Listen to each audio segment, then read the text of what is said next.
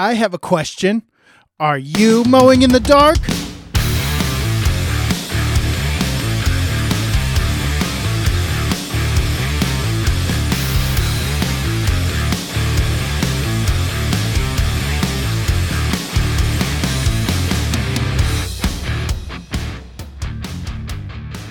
No, our, our problem is this, our problem is that. We say, no, no, no, no. Our problem is that God created the world.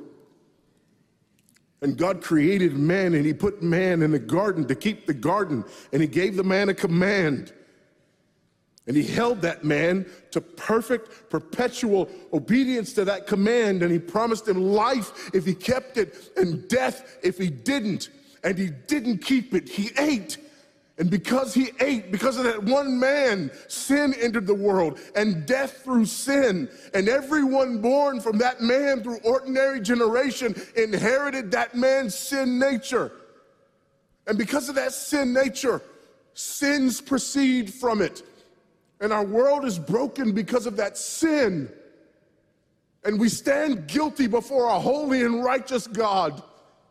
And we know that he's holy and we know that he's righteous and we crave justice.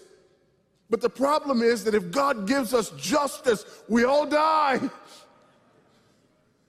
And so that God, in his goodness and in his mercy, sent forth his son, who was not born of ordinary generation, but was born of a virgin. Yes, the virgin birth matters. Why? Because if he's born of ordinary generation, he's born in sin.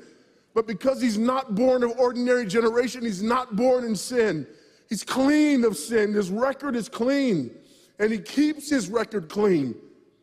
And he obeys God's law. And because he's fully God and fully man, he obeys the law of God on our behalf in his active obedience. And then in his passive obedience, God made him who knew no sin to be sin for us. All we like sheep had gone astray. Each of us had turned to his own way, but God laid upon him the iniquity of us all. And Christ died for sin once for all, the just for the unjust.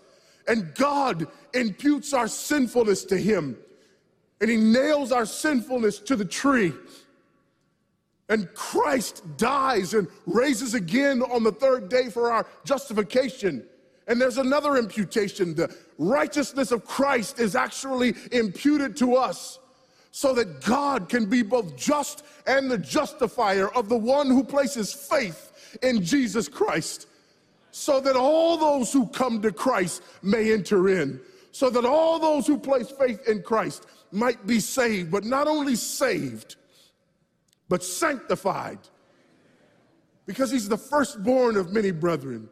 We're justified and we're adopted into the family of God. And we're sanctified. And as his children, we begin to bear the family resemblance. And we're further sanctified throughout this life by the very same gospel that saves us. Until one day, when it's all said and done, we're not just saved from the penalty of sin. We're not just saved from the power of sin, but one day we're glorified and saved from the very presence of sin. That's the gospel that we preach. That's the gospel that we need. And that's the gospel that's more than enough.